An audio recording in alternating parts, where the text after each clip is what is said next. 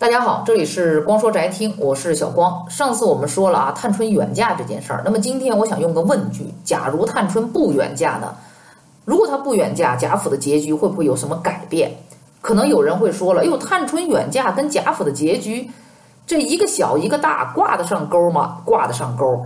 记不记得我上回说了，二十二回是探春关于风筝的一个谜语，在这条谜语之后。脂砚斋有一句特别特别对探春评价颇高的评语，什么评语呢？说使此人不远去，将来事败诸子孙，不至于流散也。你看看这个评价有多高。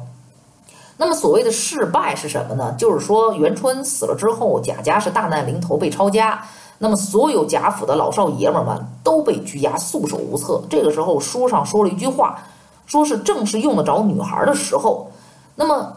探春，我在上回也说了呀。他说，倘若自己是个男孩儿，对吧，就出去闯一番事业去。那么再加上探春的判词是“才似金明，志自高”，那么两者相结合，其实我们就可以想象的出来，在这个危险关头，有可能挺身而出的这个女孩就是探春。她可能跟朝廷去请旨、去求情。那么再加上这个，同时有可能海外的一些藩邦。来求亲，来请求和亲的这么一个政策，那么探春有可能就抓住了这么一个机会，上演了一出提银救父的好戏，利用他的远嫁，利用他的和亲，使得全家人暂时的被释放也好，被减刑也好，甚至是发还了部分的家产，那么才有得众人重返大观园的可能。但是我们也知道啊，纨绔子弟，对吧？那本性是难改的，那么继续闯祸不思悔改，诸多的一些理由加在一起，这个家可能会再一次的破败，再一次的倒塌，彻底散伙。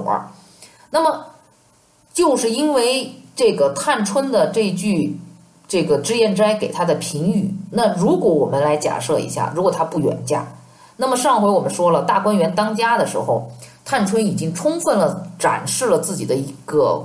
管家的能力，如果他不远嫁，他肯定会想方设法干什么呢？开源节流，约束子弟仆从，对吧？想办法的改革，想办法的这个吸收一些啊经营啊进入自己的家，进行一些啊循环啊，让这个家有可能在抄家之后得以喘息，有东山再起的这么一个希望，对不对？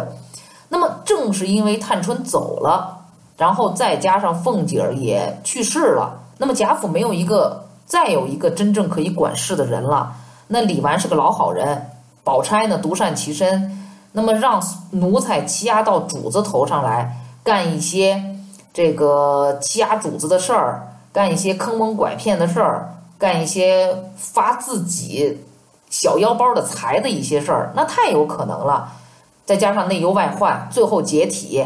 那是必然的一个结局，所以才落得一个家亡人散各奔腾嘛，对吧？所以脂砚斋对探春不远去，将来失败诸子孙不至于流散，才给了这么高的一个评价，才有了这么一个问句。所以我们大家说，如果说探春真的不远嫁，真的能把贾府撑得特别好吗？也不尽然。